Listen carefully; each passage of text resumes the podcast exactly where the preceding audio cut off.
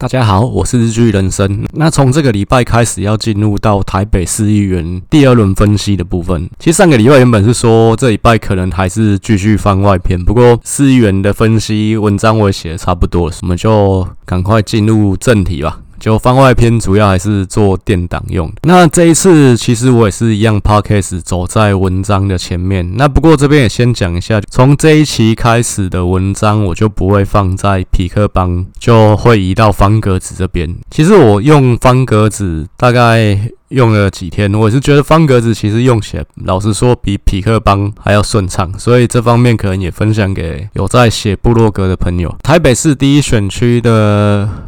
议员的部分，那其实之前初探篇的时候也讲过，台北市议员在二零一零年的时候，因为那次五都升格嘛，那台北市议员的部分席次也有扩增。那以历史发展来看的话，台北市第一选区这边，一九九四年到二零零二年这三届都是九席啊。二零零六的时候，因为人口增加，成长到十席。那二零一零之后，因为整个台北市议会的席次多了还蛮多的，一零年这一届就成长到十二。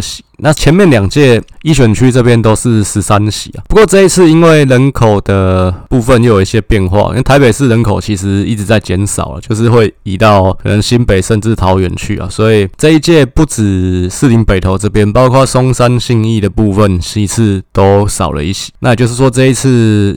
士林北投这边的议员只有十二席，那当然连带这个部分也会影响到各政党的提名的策略。像民进党，其实前三届一零一四跟一八这三届，民进党都是提名六席，这一次民进党就只提名五席。那国民党这边维持是提名四席。那民众党这里，原本民众党的策略是六个选区各提名一席啦，不过呃这个选区因为陈思宇跟黄静颖两。个人相持不下嘛，那最后就通通有奖，两个都提名了。那再来就是时代力量这边也有提名刘世杰，再加上新党潘怀宗跟侯汉廷都是现任的议员，然后另外还有两位。虽然是蓝军，但是他是挂无党籍在选的林瑞图跟陈振中，所以这边这样前面加起来，民进党是五个，那国民党四个，民众党两个，新党两个，时代力量，然后跟两个属于泛蓝但是无党籍的哦，我还漏讲了一个，还有一个人叫做杨靖宇。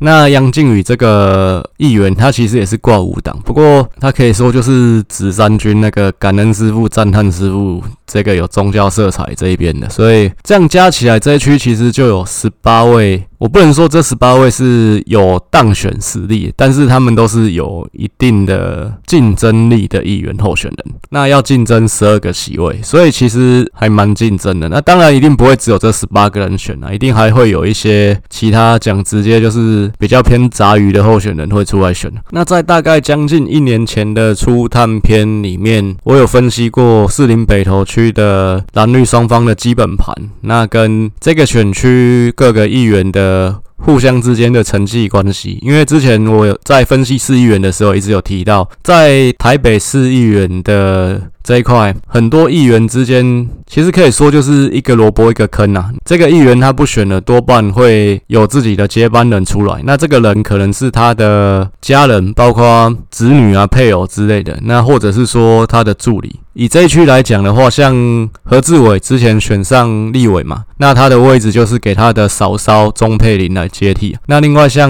民进党这边之前有一个议员叫陈碧峰，那后来他不选了，就交给他女儿陈慈慧出来选。这其实呃，他们之间都是有承继关系的。你像这一次陈建明他不选了，也是一样给他女儿陈思雨。所以其实议员的部分很多都是一个萝卜一个坑啊，他们互相间的一个承继关系，我在初探篇的时候一样也。有做表格帮大家做过一个整理，那另外就是各党之间的席次消长。在初探篇的时候也有提过。那另外初探篇还有做过一个比较特别的东西，就是分析这个选区现任议员他是属于空军属性还是属于陆军属性。那这之间的差别就是这些议员他在这个大选区当中，他每一个小的次分区他得票的状况是不是平均？那如果说他的得票状况非常平均，没有一个明显的票仓的话，我就把这一个候选人这个议员视为是空军型的政治人物。那如果说他有一个很明显的票仓，其实像第一选区这边就很明显，有四个候选人，像陈振中、陈慈慧、钟佩玲跟陈建明这四个人是很明显的吃社子岛票仓的票的。他们在社子这边其实四个人可以包办超过一半的选票，这其实是蛮夸张的一件事情。因为你想想看，这个选区可能有二十个候选人，那这四个人就干了一半以上的票。那另外像林瑞图，他在北投跟士林两边的那个得票其实也非常的不平均嘛。林瑞图就很明显是经营北投这一边的。那另外国民党还有一位陈崇文，他也是把重心放在北投。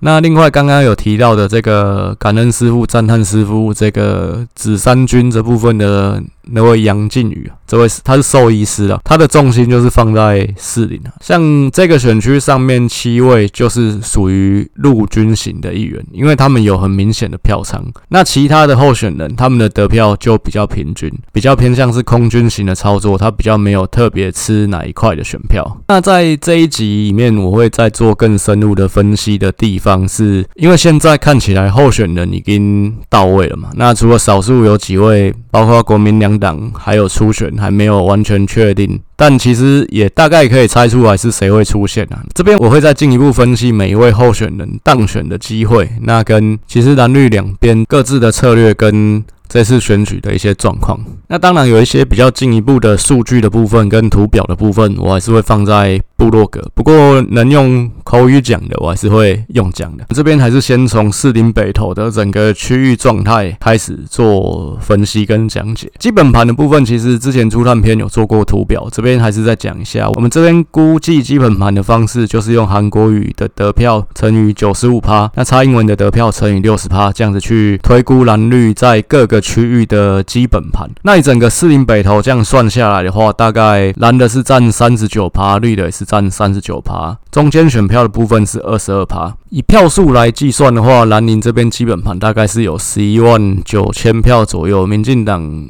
这边大概是十一万七千票左右。两边其实基本盘的部分都非常非常接近啊，可以说是五五破。以台北市来讲的话，大概就是士林北投跟中山大同是民进党的得票比较有办法跟国民党去抗衡的。中间选票的部分大概是六万五千票左右。那士林跟北投都各有七。第一个次分区哦，因为士林北投其实你去看地图，疆域上来讲都是还蛮大的。那我们一般的认知都会认为说士林是比北投还要绿，因为整个台北市其实我们去看历届的选举，公认最绿的一个选区一定是大同区嘛。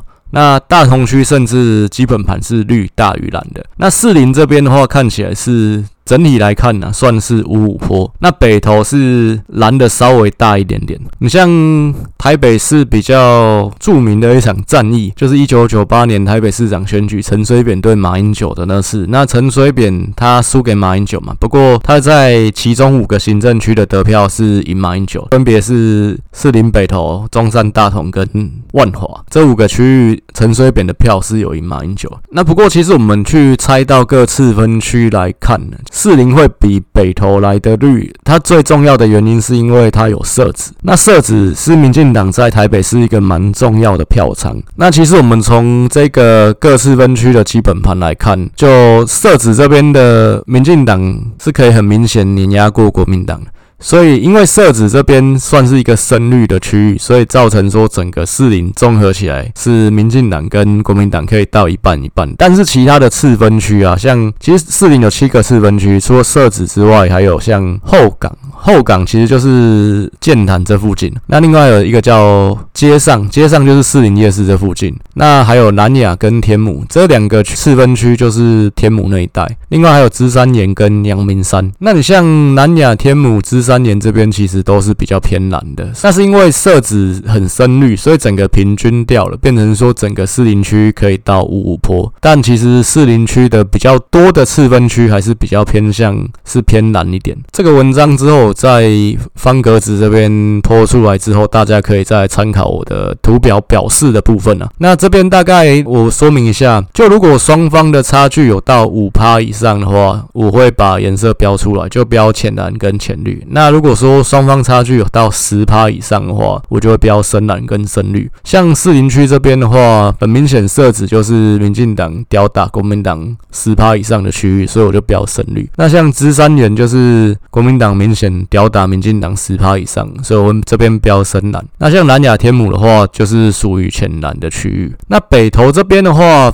跟士林相对来说，反而是双方在各个次分区实力都比较接近一点，看起来差距都在五趴之内。那比较有差距的就是大屯啊。大屯就是复兴岗这一带是算黔南的区域，其他各个区域像官渡啊、阳明山、北头有一个四分区叫阳明山，然后新北头、旧北头。基里岸、死海这些次分区其实都是五五波的区域。那你像旧北投，甚至绿的还稍微多一点点。那我在这个表也有去整理说，这些次分区在立委选区的划分，它是归属在哪一边？因为台北市其实立委的选区划分跟议员选区划分不是完全重叠的嘛。因为总共议员分六个选区，但立委分八个选区。那以立委的第一选区来讲的话，就是整个北投加上士林的兰雅跟天母两个次分区。那那另外，我这张表也有去把二零一八选举的时候各个次分区前三高票的候选人都列出来。那其实从这张表可以看得出来，就是上一次国民党在立委选举的时候，一选区这边提名的人是汪志斌。不过汪志斌他的票仓其实是在士林，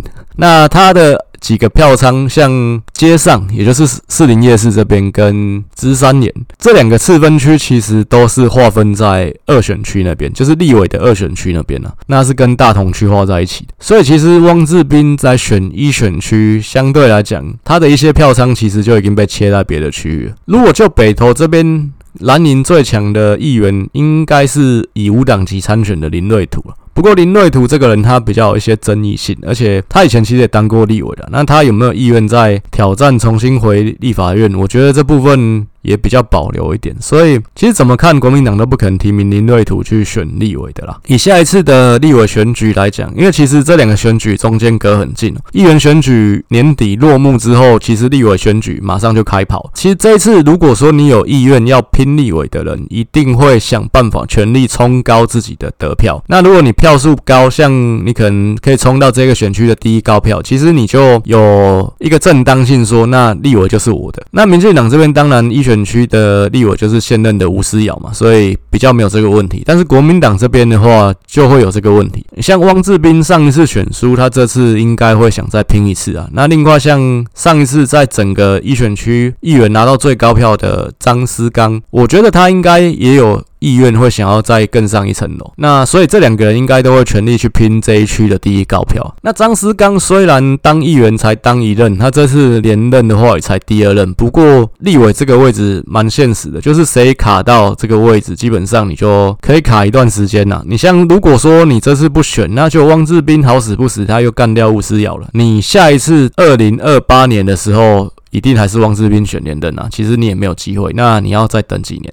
这个让一次可能就不是四年这么简单了，可能是八年、十二年起跳的事情。所以像一样，松山信义区，我认为徐巧芯他这次有机会，他一定也是这次就要拼立委啊，他不可能说让给王宏伟。其实这一让一定就是八年、十二年的事情了。那你像国民党这边刚刚有提到，他们这次预计会提名四席。那国民党跟民进党的提名策略比较不一样，国民党一直包括他其实前面几届都是这样操作的，就是他是保障现任，那现任基本上就是直接提名，那另外就是说有多的名额再给新人去竞争。那这个区域国民党的现任议员有三个，一个是汪志斌，一个是陈崇文，然后另外就是张思刚。那这三个人就是保送会提名，另外还有多一个名额给新人竞争。那现在竞争的两个人，一个是上一次。落选的林信儿跟另一位是黄子哲。那国民党虽然只提四席啊，不过像陈振中、林瑞图这两个老牌的议员，其实他们都算是蓝军的。那国民党也是把他们当党友。那其实，在国民党像以前。之前这区选十三席，国民党还是只提名四个，其实最主要也是考量到陈振中、林瑞图这两个党友，他们其实也都把这两位考虑进来。那另外像新党还有潘怀忠跟侯汉廷，其实侯汉廷上一届才选上，但潘怀忠也是一直都有当选，也当了蛮多任，所以其实兰陵在这边可以说参选蛮爆炸的啦。那你像这次国民党提四个加陈振中、林瑞图、潘怀忠、侯汉廷还有杨靖宇，其实总共就是九个人在这个区域参选，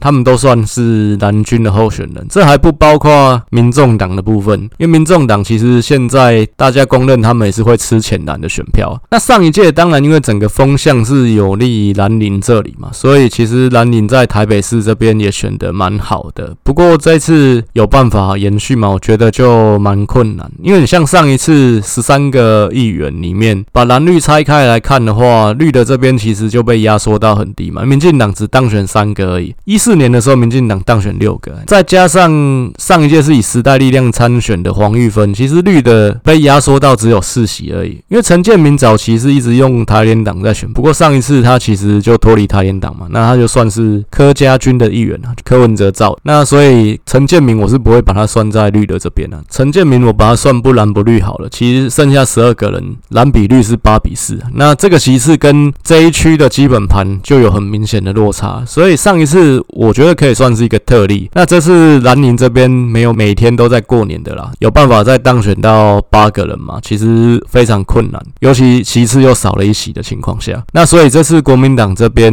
不是讲国民党，蓝营这边其实就非常的竞争啊。那我先分析蓝营这边现任议员的部分啊，你像陈正中、林瑞图。汪志斌、陈崇文这四个人去分析他们前面三届的得票。那我讲一下为什么我这边只看前面三届，因为在二零一零年在之前议员的席次是比较少的，所以说看在之前的会比较不准。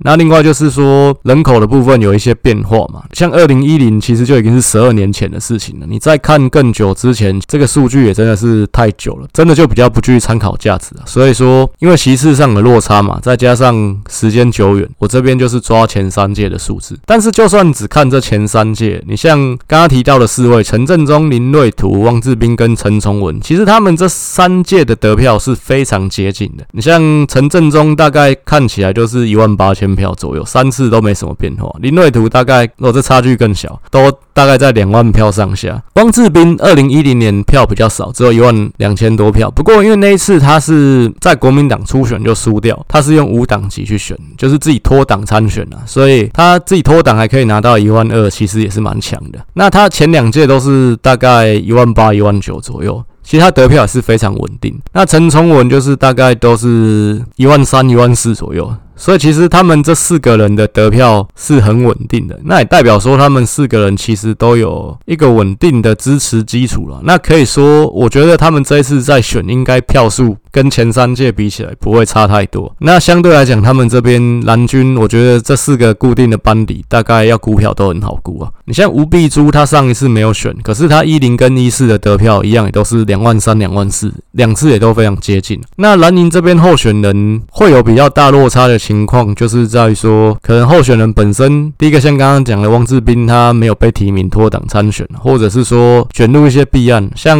之呃之前有一个议员叫赖素如嘛。我这边其实有把比较旧的这三届有选的大概都有列出来了。那赖素如他二零一零年一个人还干了快三万票，可是他二零一四选连任只剩七千票，为什么？因为他卷入了一个弊案啊。那像国民党之前还有一个议员叫黄平洋。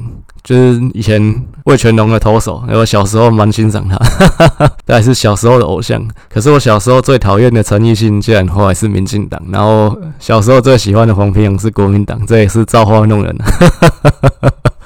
黄平阳他一零年有当选，那可是一四年就只选到一万一千票，两次大概落差四千票。那原因为什么？因为黄平阳后来卷入一个婚外情的丑闻嘛，当然。就连任也不可能成功啊。所以其实这部分会有落差的，大部分就是卷入弊案啊，或卷入丑闻啊，那不然就是没被提名啊，自己脱党参选，大概就这种情况。那其他的看起来他们得票都蛮稳定，像潘怀宗，他一零跟一四得票也是差不多，都是两万五左右。一八年上一届比较低，一万七千多票，那原因是因为他分票给侯汉廷啊。但这一次我觉得潘怀宗，我不确定他会不会再选连任啊。那媒体是说他会，不过他这次这个诈领助理费的案子，老实说也闹得蛮大的，真。之前人还有被收押什么的，所以我觉得潘怀忠就算这次要再选，他当选的机会也不高，就跟赖素如一样，我觉得他再选票应该会蛮低的，可能就会落到只有七八千票左右。侯汉廷上次会当选，老实说是我上一届在分，我上一届其实也有写分析，就是我蛮意外的一件事情，因为我始终不认为红统派在台湾有他的市场。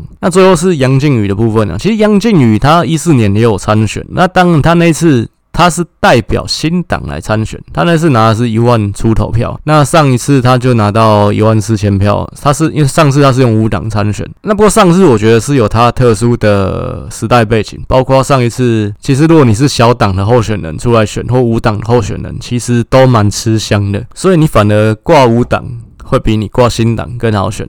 那再来，他上一次其实就比较偏向是打他紫三军这边的招牌，他其实所有文宣路旗帜什么竞选总部都是用。紫色作为他的代表色，其实他也是有宗教力量在支持的候选人，所以他上一次反而就选上，但这一次我觉得他的部分也是蛮值得再观察的啦。以国民党这边，我觉得老将的部分这次要再当选，应该问题都不大，因为他们的票数都蛮稳定的。那尤其像陈振中、林瑞图啊、王志斌、张思刚，应该这四个人都是稳当选。陈从文他其实票数也是稳定。但是他的稳定是稳定的低空飞过，所以我觉得他就会稍微有点危险。那另外就是国民党这边有一位新人，但我觉得不管林信儿跟黄子哲这两个人的基层实力其实都不算是很强，也都是偏那种空军型的政治人物，所以我觉得你在蓝营这边参选报爆炸的情况下，这两个新人要当选的机会都不高。就不管是谁啊，代表国民党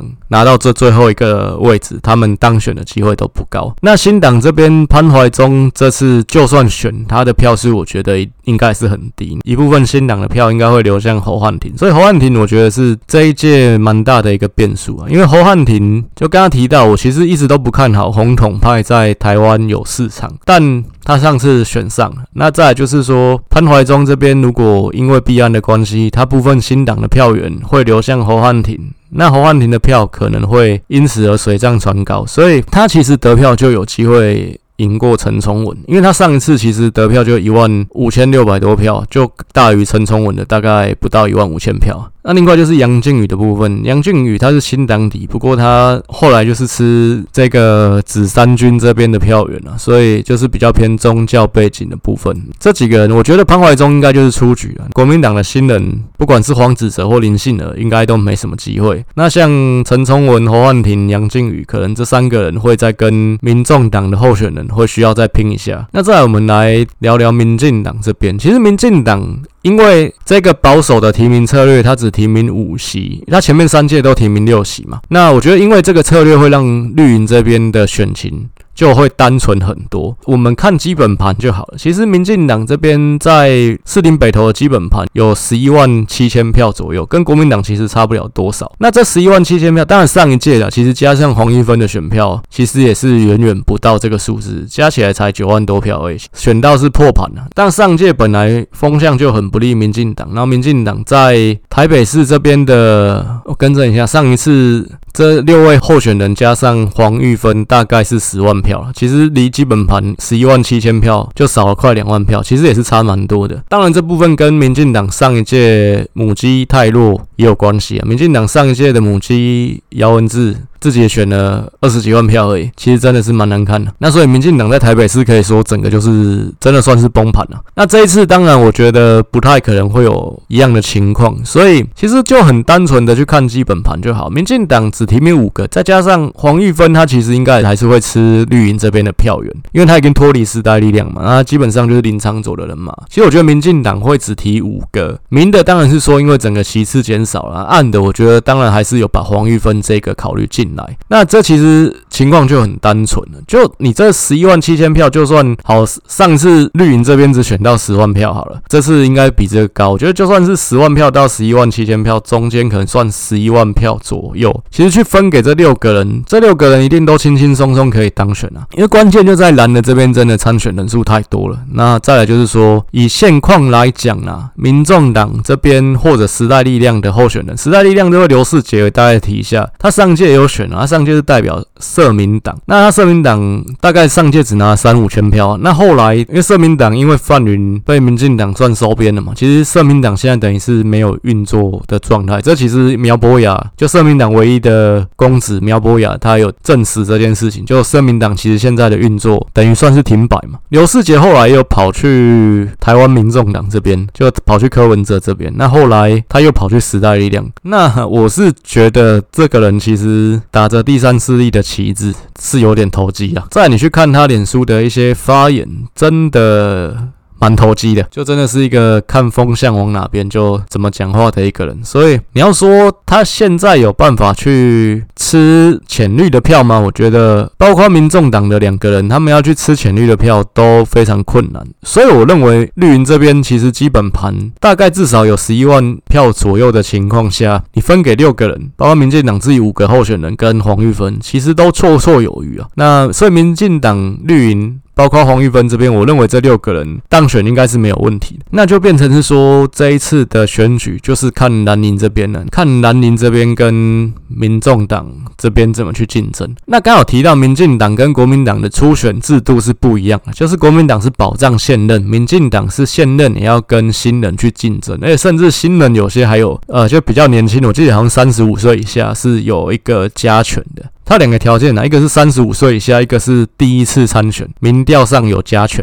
民进党这边提名五个人，我认为。其实新人这样看起来是没有超级新人的存在啊，所以现任的三个人，像钟沛玲、陈时慧啊，他们本来就是在社子这边就有很稳定的基础。那像林世忠，他其实有一定的基础，因为他连任也非常多届，所以这三个现任的人应该都会出现啊。那另外两个新人的部分，目前民进党在整个士林北投是有有八个人领表了，抢五个人。那除了三个现任的应该会赢之外，另外两个位置，我认为上届落选的陈贤卫他出现的机会应该是非常非常高，应该就十之八九会拿到一个席位。因为其实他基本上上次落选，我觉得有点意外。他是立委吴思瑶的助理，那所以他出来选就是承继吴思瑶的那个位置。台北市议员其实我认为就是一个萝卜一个坑啊，所以他上次落选我是蛮意外。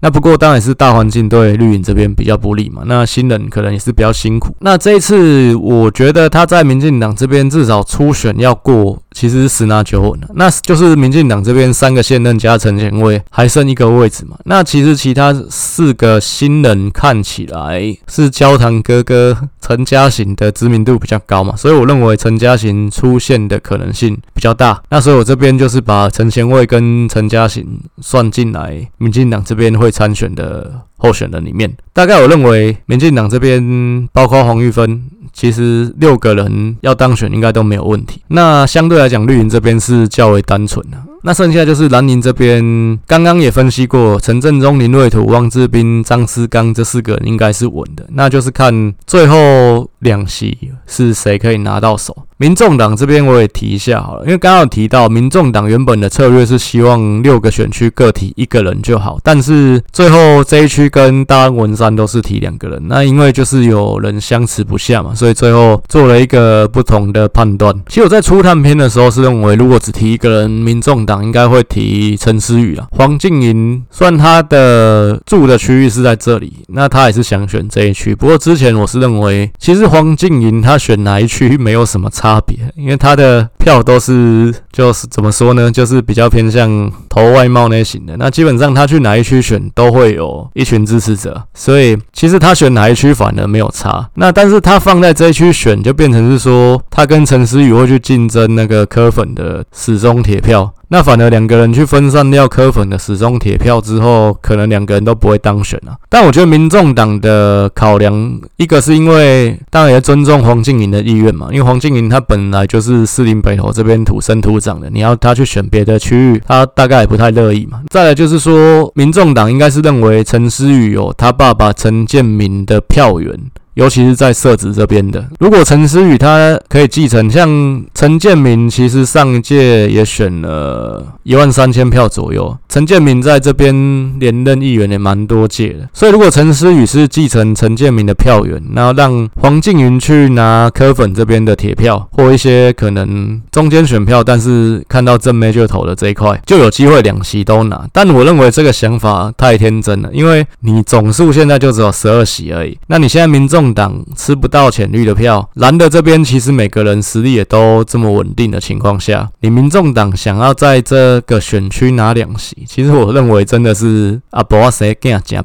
那当然哦，这边你一样也是把陈建民前三届的票都列出来让大家参考一下。但我觉得陈建民比较特殊，是他一四年之前他是代表台联党参选，所以他除了他设置这边他固定自己的票源之外，他一样还是可以吃到一些浅绿的票，也不是浅。绿啊，应该算深绿了，就他可以吃到一些绿的票源，因为他是台联党的身份。那其实你看他一四年跟一八年的得票落差就蛮大，他一四年拿到是将近两万一千票，他一八年只有拿到一万三千票左右而已。他自己得票上是有一个落差。那当然一八年他是用无党籍参选，那是柯文哲罩他这样。然后再来就是说，其实你去看他社子这边的铁票，其实也掉蛮多的啦。所以你说建民的票转移到他女儿这边有多少可以转移过去？我认为这部分是。需要打一个问号。再来就是说，其实我这边有把民众党二零二零年的政党票，因为二零二零立委的部分有投一个政党票嘛，那民众党在士林北投拿到的政党票数是四万两千票。其实这部分就是当做一个补充参考，但我认为这就是仅供参考，因为其实二零二零。那次的选举，投给民众党的这大概十几趴的人里面，大概就是认同柯文哲的选票。但是认同柯文哲不代表认同民众党的候选人，这部分是有差别的，有落差的。所以你说这四万两千票，可能民众党。在提两个人的时候，也有考虑到这一块。他认为，如果这四万两千票平分给呃黄静莹跟陈思宇的话，那可能两个人都会当选啊。但这部分也真的是太乐观，因为认同柯文哲不代表认同民众党的候选人，这是有差别。然后再来是，其实上一届会投不管民众党啊、时代力量投给他们的政党票里面，其实大多数都是中间选票，都是游离选票。他们本来就没有固定支持谁啊，所以不代表说他。上次投给你民众党，这次还会投给你民众党，所以整体来说，我是觉得民众党做这样的一个两席的提名策略，真的是蛮危险的，非常有可能两个人都双双落选。因为如果说黄静云去攻别的区域，那我相信，只要在民众党只提他一个人的情况下，他选哪一区应该都会当选。陈思宇他在这边有他父亲陈建敏在社子这边的基础，那他自己外形也算是可以吸引到一些猪哥票，就这么说吧，就他可以吸引到一些男性选票的情况下，再加上柯粉的铁票，其实他应该在士林北投也可以说有一定竞争力。就本来可能两个人。都可以当选，但是因为你这两个人都集中在士林北投去选，那两个人都要竞争柯文哲的铁票，其实最后就有可能两个人都选不上。再总结一下，其实再去选十二席嘛，刚好提到民进党这边基本盘其实是可以稳定支持六个人都当选了。蓝营这边参选爆炸，属性是蓝的候选人就有九个人，那包括民众党有两个，时代力量还有一个人。当然，民众党时代力量会比较偏向是去抢中间选票的这个。那刘世杰本身其实讲难听啊，带把输一半。你要跟陈思宇、黄静莹拼，基本上你是男的就输了嘛。那再来就是说，刘世杰其实过去他发展的轨迹看起来是有一点投机啦。那看起来他就是很想要搞政治，但是这个人的料可能不够多。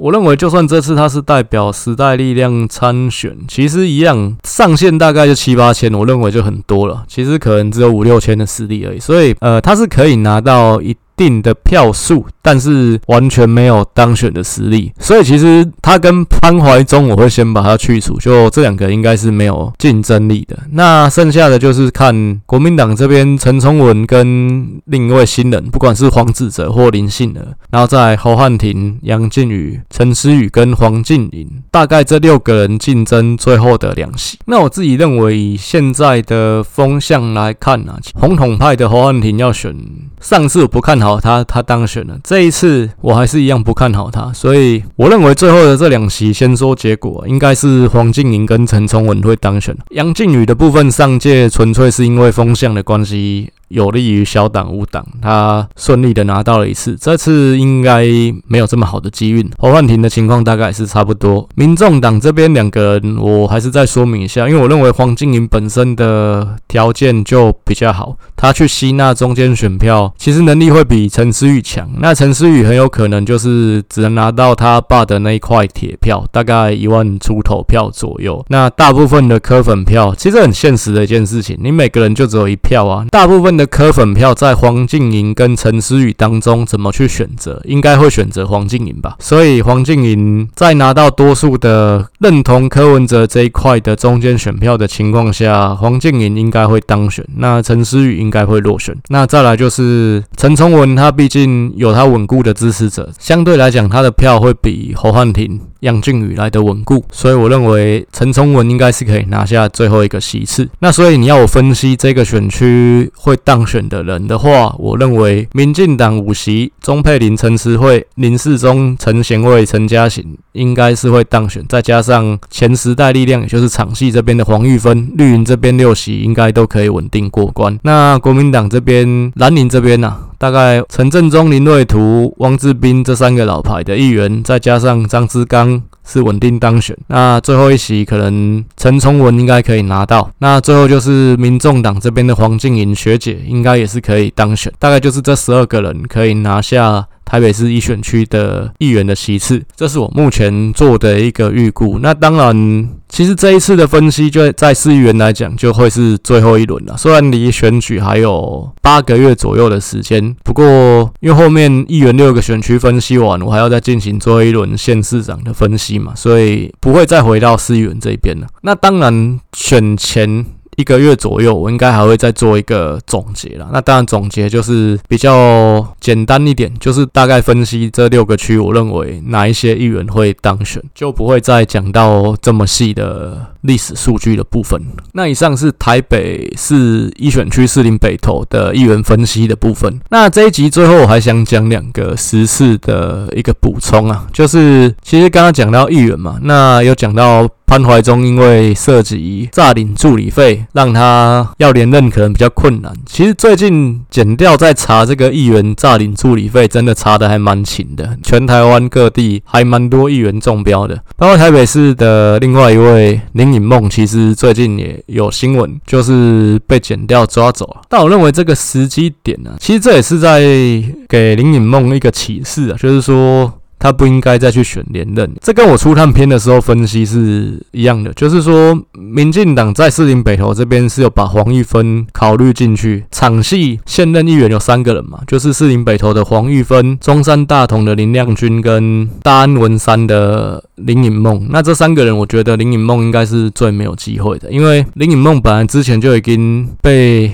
五个助理联合控诉他是惯老板，那这部分对他的形象来讲是非常的伤的。因为你一个助理去控诉你，那可能这部分是他有一些问题。那但是五个助理都控诉你，其实这部分就真的你比较难去解释。那尤其你又是一个吃年轻选票上位的人，就你当了老板，你自己是惯老板，那这部分。人家会怎么去看待你？我觉得你要在当选本来就很困难，那再加上其实助理费的事情在这个时候爆，我认为其实他不应该再选连任了。那包括民进党在。大安文山这边的提名策略一样，也是提满五席嘛。民进党其实过去在大安文山也都是提五个人，另外还有苗博雅，所以其实如果再加上林颖梦、绿营这边在大安文山，就真的是太爆炸。那民进党没有把林颖梦考虑进来，所以才会提满五个人。毕竟林颖梦本来就。不太有当选的机会了。当然，他现在是无党籍的，所以他要选不选都还是掌握在他自己手里啊。不过，我认为就算他在选，那这个票数真的应该会很难看。另外，再来就是有关台北市长跟台中市长的民进党这边的提名的部分。其实现在有一个很值得观察的现象，就是林佳龙的动向啊。那林佳龙，他毫无疑问，他其实现在想要剑指台北市长，因为毕竟台北市长这个。位置其实就是火车头嘛，比较有实力的政治人物都会想选这个位置。但之前我是认为他会选新北啦，因为他的子弟兵卓冠廷已经在新北这边选议员了。但我认为民进党最后不太可能征召林佳龙在台北市这边选，因为林佳龙的坎城真的不够高。台北市这个位置真的太重要了，就你就算打不赢蒋万安，我认为。你要打出一定的竞争力，其实才可以扛得动整个全台湾的选举。像上一次民进党在台北市，其实就有点进退失据。你到底要跟柯文哲干呢，还是不要？这其实到最后一刻，感觉最后蔡英文是决定跟柯文哲干了。可是真的有点晚。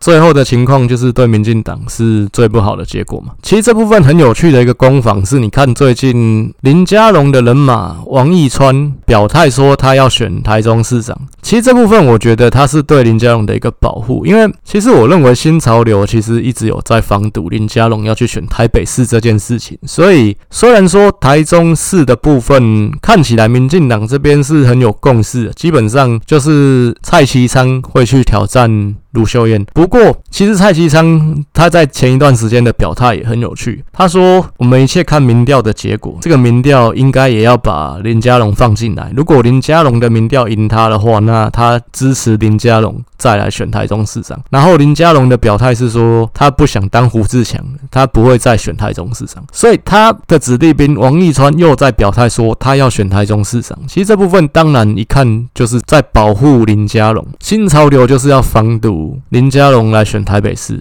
你像前一段时间，我看，因为我之前一直都有追踪段宜康的脸书，段宜康的脸书在上面就有酸林佳龙，他说从哪里跌倒，应该就要从哪里爬起来啊。他没有指名道姓，但是他之前那一则贴文，其实很明显就是在讲林佳龙。台北市市长的候选人这个位置，当然对民进党这次选举来讲是非常重要，而且动见观瞻的。所以新潮流无论如何都不会希望让正国会的龙头林佳龙拿到这个战的位置，但是其实说老实话，林佳龙真的也不够重去做这个位置啊。那我是认为，那毕竟林佳龙其实之前从交通部长这个位置下台，也是因为普悠玛号的事情嘛。那你去选台北市长这部分，你其实也会被蓝营，甚至被黄珊珊干爆啊。所以他去选台北市长，我认为没有赢面，而且没办法带动整个民进党的气势啊。其实我还是认为他选新北市应该是对他对民进党都比较好的一个选择。那台北市长的部分还是。是要有比较够分量的人来参选。那台中市最后应该还是会是蔡其昌选啊，只是这前面都是一个寒假的过程。其实民进党六都甚至大部分的县市都是征召嘛，其实这部分都是连带性、联动性的，所以这一切其实都是一个寒假的过程。那最后就是看蔡英文怎么去做最后的一个平衡。